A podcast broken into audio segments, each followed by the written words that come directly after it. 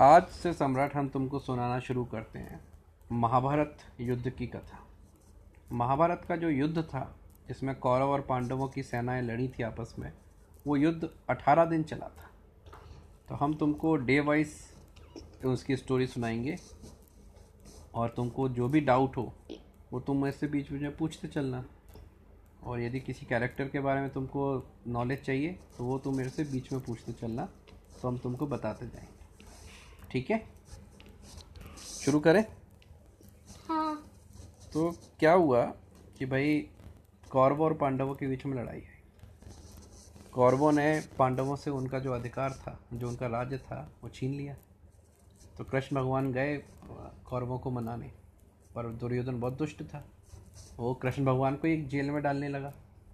तो फिर कृष्ण भगवान ने कहा कि अब कुछ नहीं हो सकता अब तो युद्ध होगा। तो युद्ध होगा तो भैया फिर युद्ध की तैयारी करना पड़ेगी।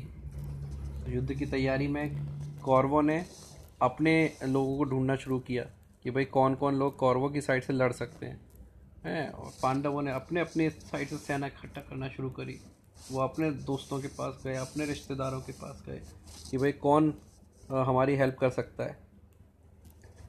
तो भाई कहानी शुरू हो गई। पर उसमें क्या था एक था हस्तिनापुर। हस्तिनापुर में थे राजा धृतराष्ट्र और उनके थे मुख्यमंत्री विदुर। तो विदुर बहुत भले आदमी थे। जब उनको पता चला कि अब तो महाभारत का युद्ध होने वाला है तो उन्होंने अपना मुख्यमंत्री का पद छोड़ दिया। उन्होंने रिजिग्नाइश रिज़ाइन कर दिया। बोले, अब मुझे नहीं करना। हाँ अब साहब युद्ध शुरू होने होने वाला था।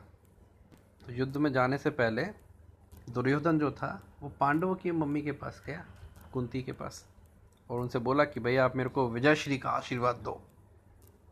तो वो बोली कि, ये आशीर्वाद तो पहले तुम अपनी मम्मी से लेके आओ, गांधारी तुम्हारी मम्मी है। यदि तुम्हारी मम्मी तुमको विजयश्री का आशीर्वाद दे देंगी कि तुम्हारी जीतो युद्ध में तो मैं भी तुमको विजयश्री का आशीर्वाद दे दूँगी। दुर्योधन गांधारी के पास गए, माता श्री, मुझको विजयश्री का आशीर्वाद दीजिए। गांधारी बोली, बेटा, ये आशीर्वाद मैं तुमको नहीं दे सकती, क्योंकि तू अधर्म के रास्ते पर चल रहा है, तुम गलत रास्ते पर चल रहे हो। पांडवों के साथ भगवान है, इसलिए इस युद्ध में तुम्हारी मृत्यु और तुम्हारी हार निश्चित है। पर दुर्योधन तो बहुत ही वैसा था उग्र लड़का। वो बिना आशीर्वाद लिए अपनी सेना के साथ कुरुक्षेत्र चल दिया। कुरुक्षेत्र वो जगह थी जहाँ पर ये युद्ध हुआ था। कुरुक्षेत्र पहुँच गए साहब। उन्होंने कहा कि, भाई, कुरुक्षेत्र में युद्ध लड़ेंगे क्योंकि कुरुक्षेत्र में जो लोग मरते हैं, युद्ध लड़ते हुए, उनको सदगति प्राप्त होती है, वो स्वर्ग जाते हैं। तो ये डिसाइड करके उन्होंने कहा कि नहीं साहब, युद्ध तो कुरुक्षेत्र में ही करेंगे। और दुर्योधन की तरफ़ से बहुत सारे लोग थे। शकुनी था, कर्ण थे, दुशासन थे। वो सोच रहे थे कि अपनी सेना तो जो पांडवों की सेना है, उससे बहुत ज़्यादा है। पांडव की तो छोटी सेना थी, उनकी सेना, दुर्योधन की सेना ऑलमोस्ट डबल थी। तो इनको लग रहा था कि हमारी जीत पक्की है। तो दुर्योधन ने कहा कि मैं कर्ण जो उसका दोस्त था बेस्ट फ्रेंड उसको कहा, मैं कर्ण को सेनापति बढ़ाऊँ तो भाई, लेकिन भीष्म पितामह जो दुर्योधन के बाबा थे, वो बोले नो कर्ण, को यदि तुमने सेनापति बनाया, उनको कर्ण पसंद नहीं था। तो मैं कैप्टन नहीं बनूँगा, मैं सेनापति नहीं बनूँगा। सब भीष्म पितामह तो ऐसे पावरफुल सोल्जर थे कि वो जब तक खुद नहीं चाहेंगे, तब तक वो मर नहीं सकते थे। उनको भगवान का आशीर्वाद था। उनकी माता का आशीर्वाद था, उनके पिता का आशीर्वाद था कि भाई, जब तक वो नहीं कहेंगे कि हाँ आप मुझे मरना है, उनको कोई मार नहीं सकता था। तो उन्होंने कहा कि मैं डेली टेन थाउज़ेंड सोल्जर्स को मारूँगा, पांडवों के। टेन थाउज़ेंड सोल्जर्स बहुत होते हैं। पर उन्होंने कहा भीष्म ने, मैं पांडवों को नहीं मारूँगा, क्योंकि मैं उनका भी बाबा हूँ। तो मैं उनको कैसे मार सकता पर मैं उनकी सेना को मार डालूँगा। तो उन्होंने कहा, ठीक है। फिर उन्होंने एक शर्त और रखी भीष्म पितामह ने कि बोले, जब तक मैं युद्ध में सेनापति हूँ, तब तक कर्ण को मैं युद्ध लड़ने नहीं दूँगा। कर्ण तभी युद्ध लड़ सकता है जब मैं नहीं होऊँगा वहाँ। तो दुर्योधन बहुत गुस्सा होता है। बोला, मेरे को नहीं मानना आपकी ये ये शर्तें।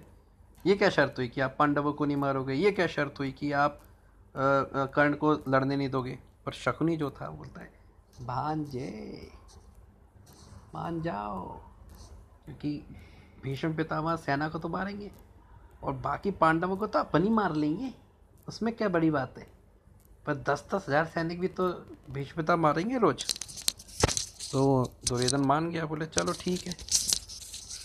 अब ये कोई कहानी अब आगे बढ़ी कि अब क्या होगा। अब, उसमें क्या है, भाई, इतने, जो कर्ण, जो था, उसको थोड़ा सा दुख हुआ।